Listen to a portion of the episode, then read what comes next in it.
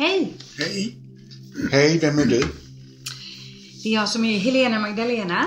Eh, medium, författare, astrolog, föreläsare, poddare med dig, profil på tidningen Nära och, och, och lite till. Och vem är du? Jag är Benny Rosenqvist, livsnjutare idag också, författare, skribent, livsresenär och reser runt hela världen. Och jobbar också för tidningen Nära och startade den med Madeleine Walles. Och eh, ja, jag gör ju så mycket annat. Jag lever fullt ut. Gör inte du det också? Verkligen. Ja. Så att jag har börjat leva mer i nuet och uppskatta livet på ett annat sätt. Mm. Mm. Nu har vi en gäst. Du är välkommen. Du får presentera dig själv. Vem är du? Eh, José Franco jag. Eh, född i Montevideo, Uruguay 1965. Flyttade till Sverige 1999. Och, eh, jag är här idag. Och tack för ni bjuder in mig för att jag kunna berätta en historia. En historia som många har bakom sig. Och eh, som, som man kanske inte vågar berätta. Och det handlar om sexuella övergrepp som man upplevde som Mm.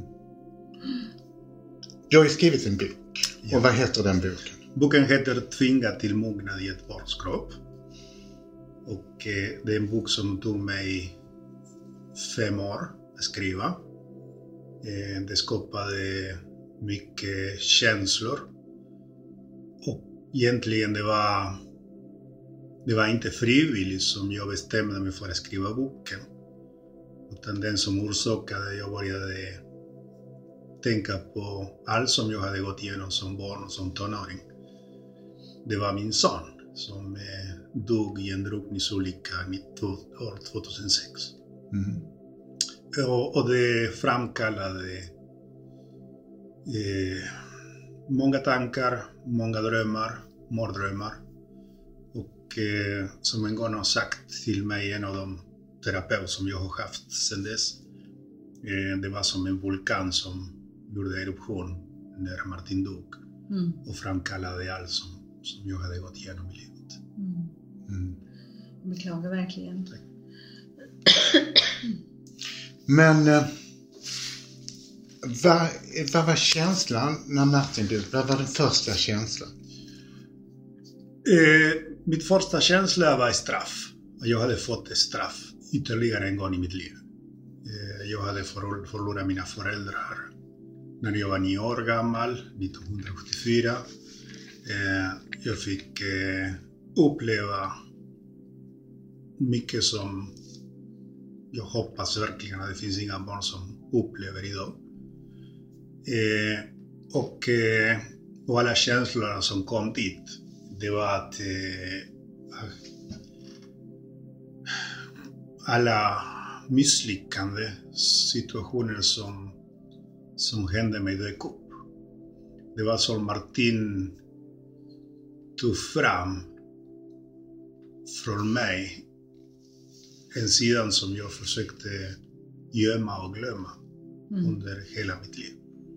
Mm. Mm. Jag brukar, eh, jag brukar alltid säga så här att det finns, det finns alltid positiva sidor om det negativa. Mm. Och, eh, och såklart när jag ibland har sagt detta bland annat till, till en psykolog, psykolog tittade på mig ungefär som jag skulle inte vara normal. Mm. Men jag tror att det finns alltid, vi har pratat nyligen du och jag Benny, om meningen i livet. Mm. Mm. Och jag tror att Martin alltid har kämpat för att jag skulle bli en normal människa. Mm. Jag var mycket våldsam typ, Mm. Både fysisk och verbal. Eh, jag var sexmissbrukare. Mm.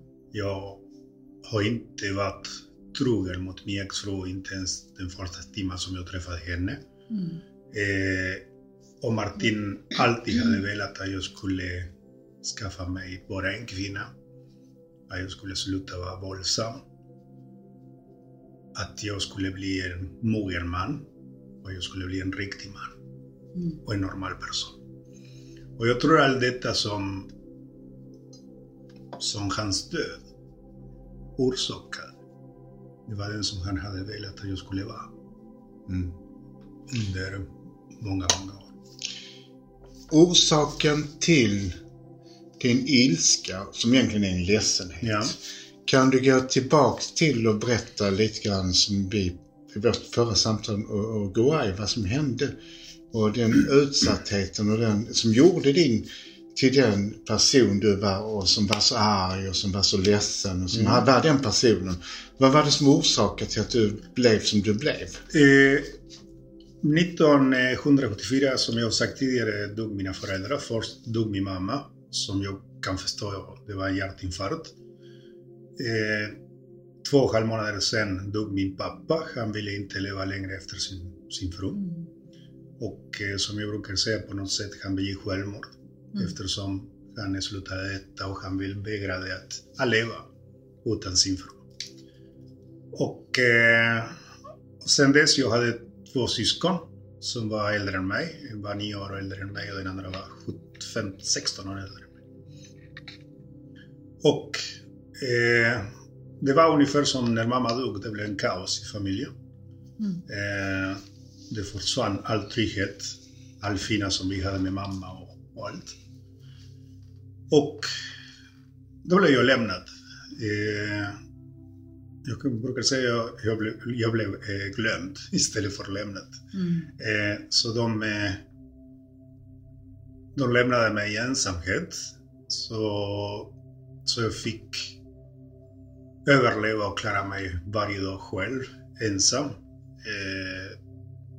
Utan vuxna människor i min omgivning, fast det var tiotals vuxna människor. Och då tyvärr, eh, som det finns överallt, det finns de som utnyttjar de svaga Mm. eller de människor som är ensamma. Och alltihopa började strax efter mina föräldrar dog. Eh, så det började med en kille som var ungefär tio år äldre än mig, eller kanske lite äldre till och med. Och det började med att han eh, började tvinga mig att ge honom oralsex. Mm. Hur gammal var du då? Tio år gammal. Tio år gammal. Mm, Och var befann du dig? Vi befinner oss i Uruguay fortfarande. Uruguay. Mm. Tio år gammal, ensam, Mm. lämnad i där. Mm. Och då började han med, med aggressivitet, med våld. Tog mig hem till sig. Eh, tvingade mig att göra saker med honom eh, som, ja, som rörde på hans, hans eh, kön och, och olika saker. Och detta pågick några gånger. Till och med han, så han visste att jag bodde ensam. Så han kom ibland och hämtade mig på kvällen och på natten och tog mig hem till sig. Det var den första gången som jag upplevde någonting så brutalt, kan vi säga. Mm. Tidigare i livet när jag var 6-7 år gammal, det var min första gång jag spelade fotboll. Och eh, fortfarande, som jag beskriver i boken, jag vet inte hur jag hamnade där, men en av de som var tränare för laget tog mig in till en toalett och försökte övergrepp sig på mig. Mm. Men den grövsta och den svåraste tycker jag det var att när jag var 11, det var en familj som ville hjälpa mig Mm. och adoptera mig eller ta hand om mig. Jag vet inte hur det var saken. Och eh, när de tog mig utanför Montevideo till en plats som heter Fray Marcos. Eh, det visade sig att mannen började ge mig oralsex till mig. Mm. Eh, det upprepades många gånger och här vi pratade om en man som hade jättevuxna barn, hade barnbarn som var ungefär i min ålder. Mm. Barnbarn som var till och med äldre än mig. Eh, jag var klasskamrat med en av, dem, av hans barnbarn som, som han hade. Och sen det visade sig att han eh, tvingade mig att vara aktiv sexuellt mot honom. Vad Eh, och detta det, det går ungefär från november, december månad till mars, april månad Mm. året efter. Mm. Och det upprepades också tiotals gånger. Mm. Så sen på slutet är det att man vet inte vad det är som är rätt eller fel när Nej. ett barn upplever sådana saker. Mm. Man vet inte... Man vet inte om, om de vuxna som finns i omgivningen, omgivningen älskar det, gillar det eller de gör sådana saker därför de är sjuka. Nej. Men i den åldern man fattar ingenting. Och det som jag försöker säga till, till ungdomar idag är att då är ett barn. Mm. Och det är vi vuxna som måste visa för barnen vad det är som är rätt och fel. Mm. Och inte på det sättet. Nej. Sen eh, hade en, min syster var gift med en man som var fruktansvärt våldsam Mm. fysiskt. Eh, kunde slå mig med sådana gamla elkablar som fanns förr i tiden. Så Mm. det gjorde att jag ibland under sommaren fick använda polotröja för att jag skämdes av visa mina, mina blåmärken i kroppen. Mm. En bror som eh, var lika våldsam. Eh, sen växte jag upp i ett område som heter Villa Española, som är ett område där det också man inte är tuff då är det kört. Så man lär sig att man, om man vill överleva, Mm. om man vill inte hamna i samma situationer igen, då måste kunna, det är som i, i fotboll, man brukar säga att du måste anfalla för att försvara dig. Mm. Precis. Och då lär sig man växer upp med en aggressivitet Mm. in i sig. Och det ser, man ser detta som är, som är vardag. Mm. Man ser detta som om du inte slår på den andra personen först, Mm. då får du ingen respekt. Nej. Och det har varit eh, jobbigt och sen fram till 1978, januari för att vara exakt. Som en kvinna som var 14 år äldre än mig, eller kanske till och med, tyckte det var kanske lämpligt för att lära ett barn som var 12 år gammal att ha sex med en kvinna, vuxen kvinna som var gift. Mm. Och det är som jag brukar säga, och jag säger alltid att det är också en övergrepp. Mm. Om en vuxen kvinna ger sig på Ja. ett barn, det, det är ingen skillnad med en övergrepp från en man till ett barn. Nej. Det är också övergrepp. Mm. Så, så konstant har varit eh, fram och tillbaka på något sätt. Men vad har detta gjort i din egen kärlek? Hur har du fått ihop kärlek, sexualitet? För det gör ju att man får ihop, väldigt svårt att få ihop sin egen identitet när man blir utsatt för övergrepp. Hur har det påverkat dig? Och din syn på kärlek och att kunna leva i en relation? Jag visste inte vad kärlek var. Jag lärde mig vad kärlek var när jag blev 45. När jag träffade Jessica. Mm. Eh, innan dess, kärlek för mig var sex. Mm. Och det var en av de stora orsak som gjorde att när jag kände mig inte älskad från min exfru exempelvis och andra relationer som jag har haft tidigare, då vände mig jag till, till sex Mm. med andra kvinnor. Eh, jag började på ett sätt om eh, bekräftelse köpa sex i mitt gamla hemland när jag var 14 år gammal. Mm.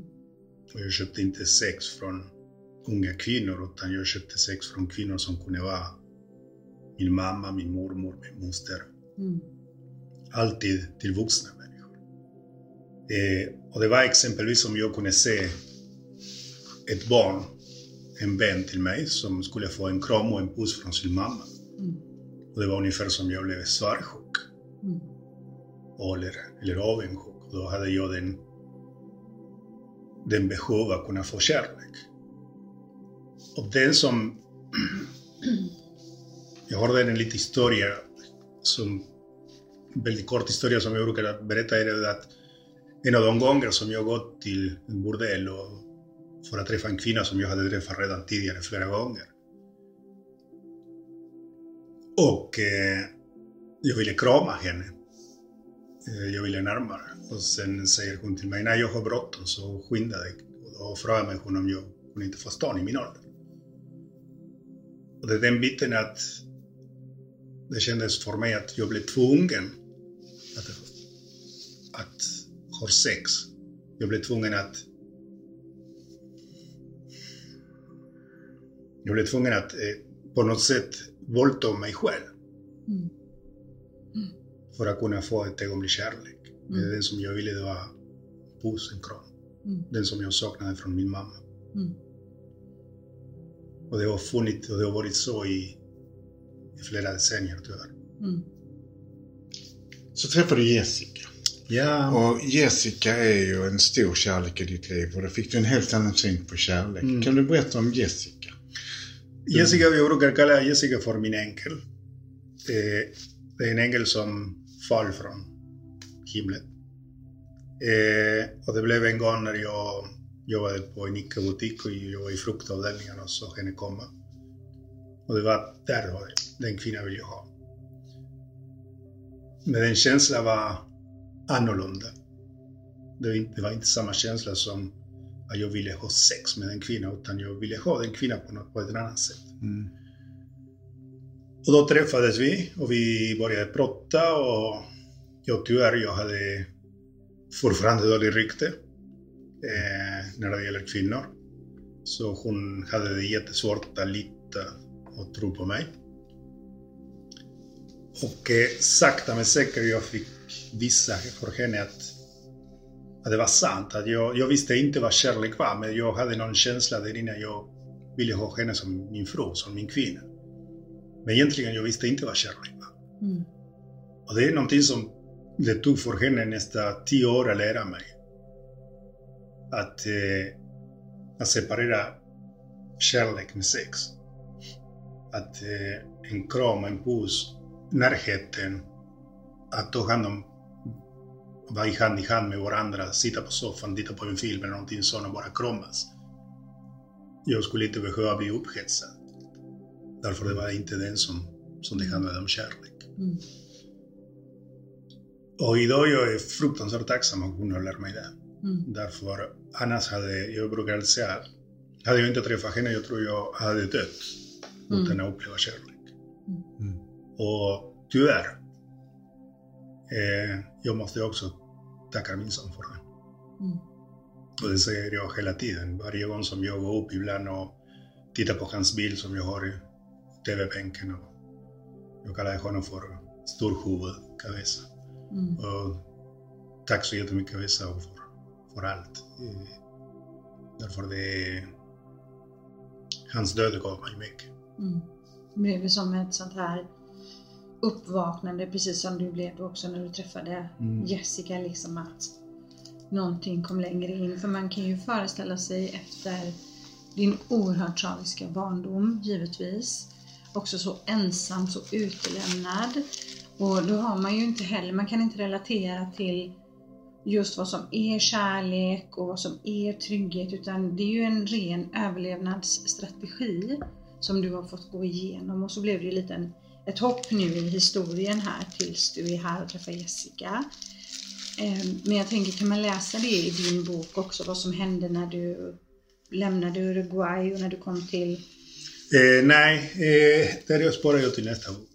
Ja, det kommer i nästa. Okej, nej, just det här att... Därför det finns mycket som... Där i boken, eh, vi det slutade ungefär när jag träffade min exfru. Mm, Men sen det finns... Efter den, det finns någonting som heter bekräftelse.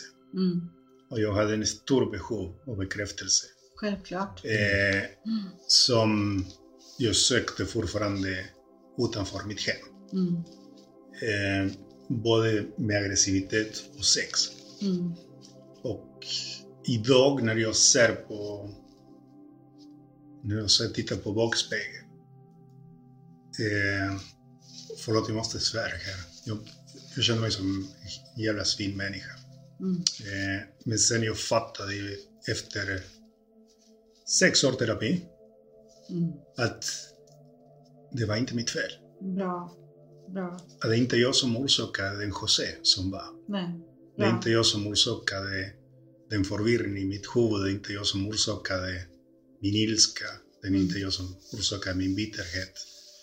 Och det är inte jag som orsakade att inte begripa vad kärlek var för överhuvudtaget. Nej, såklart inte.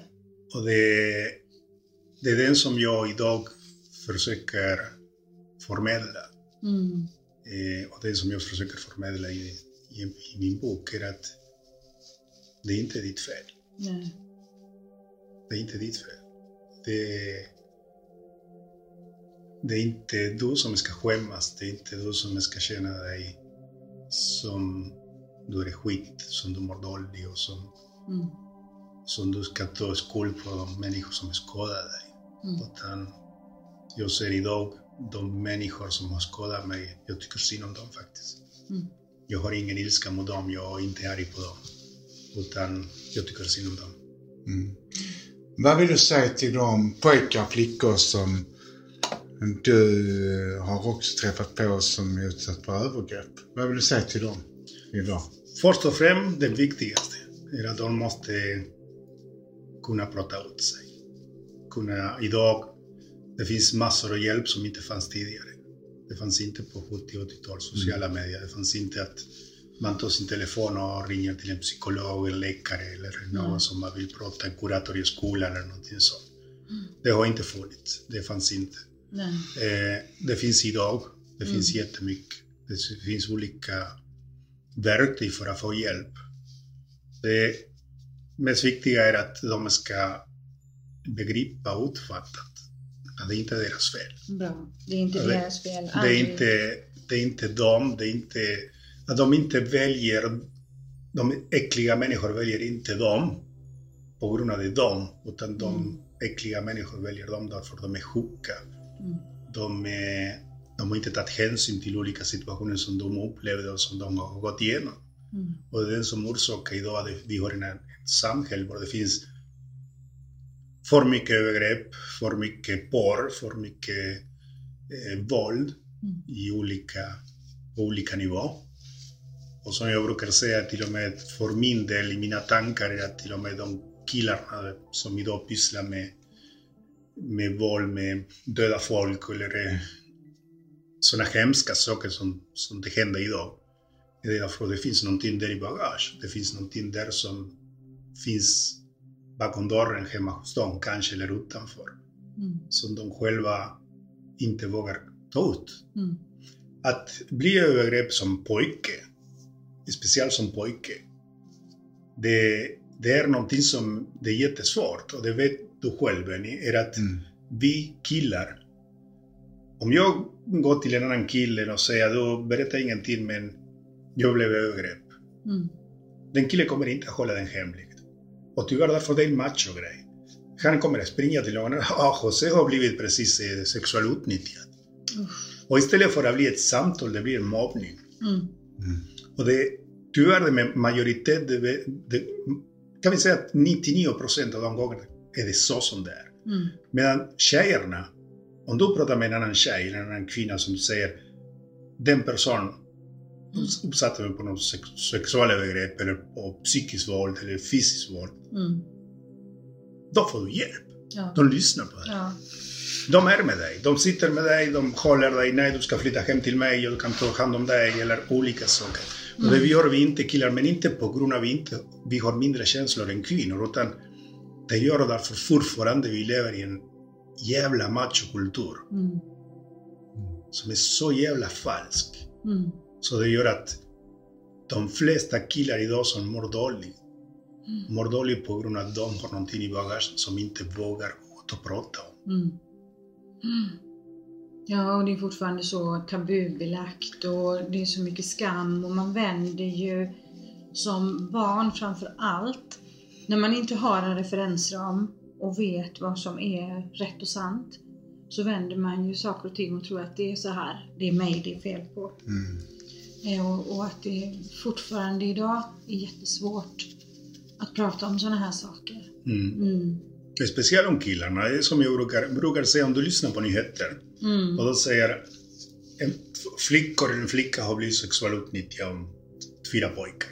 Mm. Men helt plötsligt, om du lyssnar och säger ett barn har blivit sexuellt utnyttjad. Det var en pojke. Mm. Precis. Men det är ett barn. Mm. Men flickan också är ett barn. Så den barnet har ett kön. Mm. Den könet ska inte gömmas på grund av en pojke. Nej. Därför, det gör att samhället i framtiden med den pojken Mm. betalar en dyr pris som jag har betalat. Som jag har gjort av mitt samhälle i mitt gamla hemland, till och med här i Sverige, har betalat. Mm. På grund av att jag var aggressiv, jag var våldsam, eh, jag var i slagsmål, jag eh, gick ut och betalade för prostitution och, eh, och sen här i Sverige jag har haft några älskarinnor, säger vi så. Mm. Så det är inte bra heller. Nej.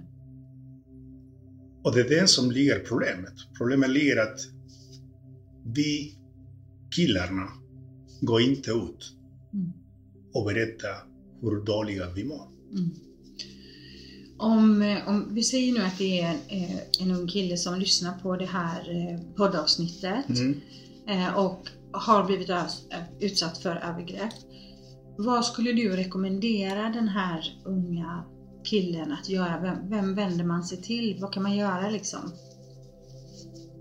Det första som jag tycker alltid och säger verkligen är att använda den verktyg som den killen tycker det är mest lämplig för honom med tanke på situationen. Mm, Och för mig den bästa verktyg som finns mm, är att gå till vårdcentralen exempelvis och säga jag har blivit sexuellt utnyttjad. mm, bra. Vårdcentralen har tystnadsplikt. Mm, Vårdcentralen har en psykolog, en Mm. kurator, någon som kan ta, över, mm, ta hand om den pojken och den killen.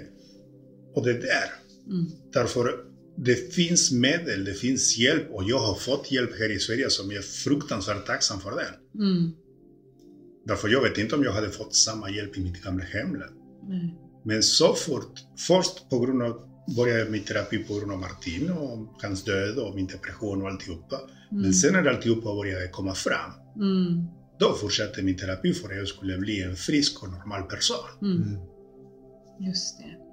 Så det var Martins dödsfall som fick dig liksom att reagera och fick dig att börja förstå att jag, be- jag behöver hjälp nu. Jag tror om det hade inte hänt en situation med Martin, jag tror att jag skulle fortfarande tro att jag var en normal man. Mm, Genom att vara i slagsmål, kaxig, nonchalant, arrogant och dessutom har många älskarinnor. mm, Eh, därför det var normalt för mig, därför det var den som vuxna människor lärde mig redan som barn. mm, Mm. Så för mig, jag fortsatte i den cirkel, jag fortsatte, fortsatte i, den, i den bubbla mm, om, eh, om rätt eller fel. mm. Mm. Mm, precis, och så kommer det in liksom som ett väldigt, väldigt, en väldigt kraftig händelse med en stor sorg Ja. i ditt liv. Så, Det, är- det är som jag, det var ungefär som han öppnade tusentals kilo betong som jag hade lagt på mm, i min varje, varje situation som jag hade gått Mm. igenom i mitt liv. mm. Och visste du liksom, kände du inom dig, för det känns ju verkligen som att Martin är, är med dig och hjälper dig. Det är Han det som känns. hela tiden, han hjälper Ja. mig hela tiden. Eh, och också det här att Jag han, har honom här just ja, men han är här, det känner man. Mm. Att han också kunde guida dig så att du visste vart du kunde vända dig för Mm. att få hjälp. Ehm, för det är ofta det som är att man börjar inse att det är någonting här som är fel och jag vill, jag vill ha en sorts förändring. Det är inte alltid så lätt att, att veta vart man ska vända sig då. Mm. Mm, men du hittade kanske rätt via vårdcentralen? Ja, jag hittade...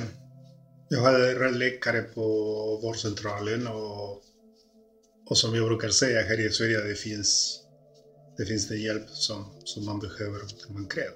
Mm, Bara att eh, på grund av situationen som det finns kanske de är lite överlastade, man måste vänta lite längre, men det handlar inte om själva individen som blir omplacerad i kö på grund av detta, den andra och den tredje. mm, Utan det handlar bara att vi måste tänka på också att det finns andra patienter, andra människor som behöver hjälp. mm, Och jag, som sagt, jag är jättetacksam. Nu har jag fått nyligen en ny remiss för att fortsätta terapi. mm, 25 gånger till och jag uppskattar verkligen. Jag brukar skoja med min psykolog och så tycker jag, jag tycker synd om dig men du ska ha mig som patient igen. mm. Mm. Bra.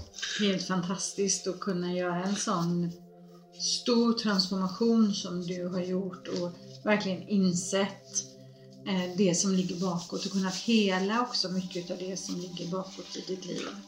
Ja, Vad- det, förlåt. Vad har terapin gjort för dig? Hur, hur, eh, du måste ju förstått att terapin har gjort att du kunde till slut hitta Jessica. Och det har gjort att du börjar tillfriskna. Jag tror också det är eget ansvar att ta hand om sig själv. Mm. Jag tror det är också det, det är inte... Jag under många, många år eh, var arg på samhället. Var arg på hela, hela världen. Och alla gud och alla änglar och alltihopa som fanns i, Mm. i universum och överallt. Men sen på slutet fattade jag att det är mitt eget ansvar att ta hand om mig också. Mm. Och Det är också, mm, och, det, och det är också det är viktigt att veta att om jag älskar en person, som i detta fall jag älskar, börjar älska Jessica så jättemycket, om jag inte mådde bra själv, då Mm. kunde jag inte ta hand om henne, då kunde jag inte vara tillsammans med henne. Nej. Hon var väldigt nära att lämna mig två, tre gånger på grund av Mm. detta. Mm. Just det. Men Så. hon, hon fick dig också liksom Det kan vi säga att hon har blivit starkare än mig. Ja. Eh, och sen eh, hon har vänt. Mm. Hon har hjälpt mycket i, i mitt jobb att ta hand om mig. Mm.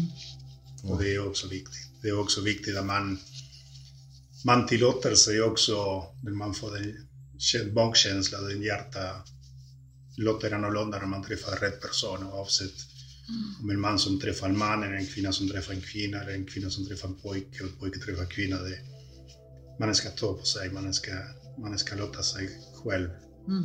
älska sig själv och bli älskad. Mm. Det har jag inte gjort på mer än 40 år. Mm. Och eh, kanske jag har missat jättemycket på grund av det. Speciellt att kunna ha mer tid för mina barn.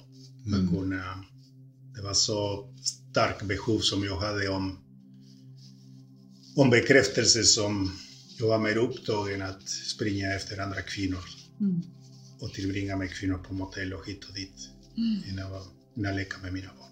Mm.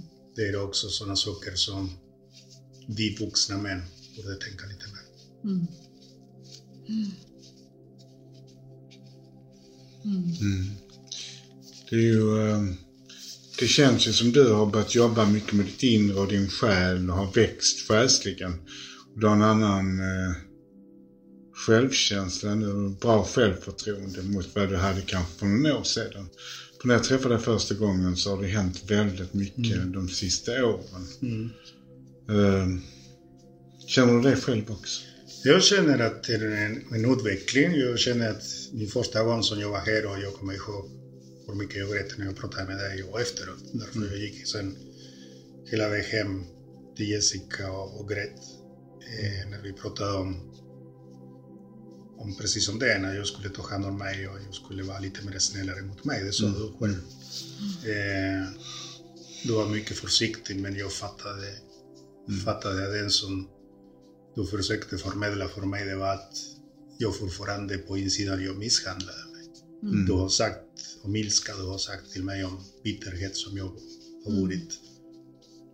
Och den biten som du Benny har gjort sen första gången som vi träffades, eh, sakta men säkert i olika perioder, det har hjälpt mig.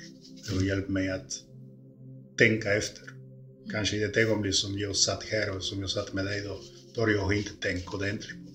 Men sen efter några dagar tänkte jag, men Benny har sagt så, så jag sa, José, Mm. så ska det vara. Mm. Mm. Så du måste tänka för att kunna, kunna bli en annan person. Mm. Du har ju enormt mycket verktyg och du har själv mycket svar. Så att det, det känns ju som du har connectat mycket mer dina känslor nu än vad du hade innan. Att du var väldigt avstängd. Men nu är mycket närmare ditt, ditt känsloliv. Att du kan identifiera dina känslor och uttrycka dina känslor, vilka känslor du har, mot förr. Mm. Det kunde jag inte. Jag, när jag träffade första gången, jag hade en ångest inne. Jag hade... Det var som någon stoppade att allt skulle komma ut. Mm. Sen när vi träffades andra gånger, då visade det sig väldigt öppet att det var jag som stoppade alltihop. Mm. Så det var jag själv som, som orsakade eh, att min omgivning inte trivdes mycket med mig. Att, eh, att jag kunde ge dålig energi, dålig vibra på grund av min stress, på grund av min ilska, på grund av alltihop. Och, eh, och den resa som vi har gjort, Mm. du och jag genom olika samtal, Mm. det har hjälpt mig att mogna. Mm. Faktiskt. Det är bra. Att våga lyfta på det här locket. Man behöver, man behöver någon guide. Mm. Man behöver någon som guidar dig för att kunna säga okej José, här du måste väck- vakna eller någonting sånt. Mm. Och många gånger det bästa guiden är att träffa en person, som ni exempelvis, som hjälper, eller försöker hjälpa en person, ska vi säga på neutralt sätt, Mm. här mellan oss. Mm. Det finns ingen kärlek, det finns, vi är inte släktingar, vi är inte... Mm. Så, Mm. så det, finns, det finns en annan sanning som, trots att det gör ont, Mm. det hjälper mig, det hjälper mig i alla fall som individ Mm. att resonera och tänka. Mm. Det är annorlunda om du träffar någon släkting och säger ja, jag mår skit. Ja, men vad fan. Mm. Nej. Vi kan gå ut och dricka en öl så det går över. Ja. Eh, Men eh, här det finns inte den, utan här det finns antingen lyssnar jag på den sanningen som du säger till mig, eller jag fortsätter att gömma huvudet i sanden. Mm. Mm. Och då är den enda som så är det jag själv. Mm. Mm. Men du valde, valde att krypa ur sanden, så du är ingen struts. Nej, jag är inte struts. Nej. Nej, det är Mm. fantastiskt att kunna liksom vända i det här livet för det hade kunnat fortsätta livet igenom. Mm. Det här eh, destruktiva sättet som du har levt på liksom och sökt. Men att få den hjälpen att kunna hela och läka och förändras. Och kunna lägga det bakom dig och jättebra också att du skriver för det är också terapi. Det är att mycket terapi. skriva av Mm. sig och skriva sin story och berättelse. För det blir också att distansera sig lite. Jag brukar rekommendera att när folk ibland säger att jag hade velat kunna skriva, så jag brukar säga okej, gör så här. Mm. Ta en, bluetooth-tangentbord, sätt dig någonstans, titta inte på grammatik, skriv, skriv, skriv, skriv. Precis. Eh, Ulf Becker heter han som hjälpte mig med att redigera och korrigera boken Mm. med mina grammatik. Jag tror inte att han någon gång, han är rektor från, från skolan, så jag tror någon gång, aldrig någonsin Mm. han har sett att någon skrev plötsligt med 35 olika, oli- 35 olika sätt. Mm. Eh, med det hit och det på slutet och det i mitten. Och det. Mm. Så, så jag menar, låt dina känslor komma ut. Då, Mm. Låt hjärta bli tyngre. Mm. Låt din själ säga vad du tycker och tänker. Mm. Eh, som jag brukar säga, så fort du skriver din första mening av din kärlek och dina Mm. känslor, Mm. då kommer sen allt ut. Mm. Precis. Och bara Både gott och ont, skriva. både positiva och negativa. Och eh, det är den som, som gör oss ibland bitter, arga, förbannade. Mm. är de negativa, inte de positiva. Mm. Mm. Mm. Ja, jag vill gärna, vill gärna läsa din bok. Väldigt gripande och höra din, höra din berättelse. Eh, finns den ute så att man kan köpa den eller hur får man tag på Just den? nu är det så här, är jag har den i revidering. Mm. Eh, det kommer helt säkert eftersom under min terapi det har kommit några kapitel i mitt liv som var viktiga Mm. och som gjorde att jag själv lärde mig rätt och fel. Mm. Och, och där i den nya revideringen plockar jag bort lite grann namn och olika saker som är lite omständiga för den som läser. Jag brukar skämta och säga att min bok har lika många namn som i Bibeln. Mm. Eh, men eh, och där berättade, kommer jag berätta jag tre situationer som är jätteviktigt för, Mm. inte bara för mig utan för andra. Mm. De ska läsa den som jag har gjort, jag har fel. Jag har gjort fel. Mm. Det ska jag inte göra så. Mm. Och jag kan avslöja om du vill. Eh, en av de grejerna är att eh, den mannen som tvingade mig att ha sex med honom, Mm. den äldre man som jag sa, han hade många barnbarn. Mm. Så en gång låste jag in mig på en toalett med hans småbarn, de yngsta, som var ungefär i min ålder. Och då kom jag på idé för att jag ville se på deras snopp och de skulle se på mig. Mm. Och sen dess när vi gick ut, inne redan på toaletten, jag skämdes. Jag har bilderna på när jag är i den, den toaletten med dem. Mm. Jag blev rädd. Jag skämdes. Och det var en tanke på varför vill jag göra med andra det som Mm. någon har gjort mot mig. Mm. Och som jag hatar. Mm. Som jag känner mig äcklig, som jag känner mig fruktansvärt dålig. Mm. Så hela den kapitlet ska vara inne i den bok Mm. nästa gång när det kommer ut. Mm, det är bra. Eh, därför, det är också ditt eget ansvar att veta vad det är som är rätt eller fel. Mm. Varför ska du göra med någon annan någonting som någon har gjort mot dig? Mm. Du, du har också rätt för att säga det är fel. Mm. Det ska jag inte göra om. Men du var barn då? Ja, jag var barn och det var den som vuxna har lärt mig. Mm. Men jag är fruktansvärt tacksam att, jag brukar alltid säga så här, min mamma och min pappa de dog väldigt tidigt i livet. Mm. Men jag tror att på något sätt de har guidat mig Mm. lite grann. för att berätta för mig vad var det som var rätt eller fel. Mm. Och det var fel. Mm. Det var en av de fel som jag har testat, det gick inte att göra om. Mm. Just det. Men du får jättegärna kontakta oss sen när boken har kommit och kan vi jättegärna. tala om för våra lyssnare också Mm. att den har kommit. Mm. För det är ett väldigt gripande poddavsnitt tillsammans med dig nu och vi behöver börja avrunda. Mm. Eh, Så, så kan vi återkomma till våra läsare, våra lyssnare, Lyssnare. lyssnare som då lyssnare. kan bli dina läsare. Ja. Eh, Så just vad boken heter och att den har kommit ut Mm. och, och sådär. För det är ett otroligt viktigt, otroligt viktigt ämne. Så Fast det är fortfarande lite tabu. Ja, det är, vi är väldigt ju väldigt tacksamma att du kom och att du är så modig och lättar ditt hjärta så här och eh, jag önskar dig all lycka till. Tack så jättemycket. Mm. Tack så jättemycket. Och vi jag säger med. som vanligt tack för att ni har lyssnat och puss och kram. Mm. Och innan ni lämnar puss och kram, jag vill tacka dig Benny Mm. för alla gånger som du har tagit emot när jag mådde dåligt mest.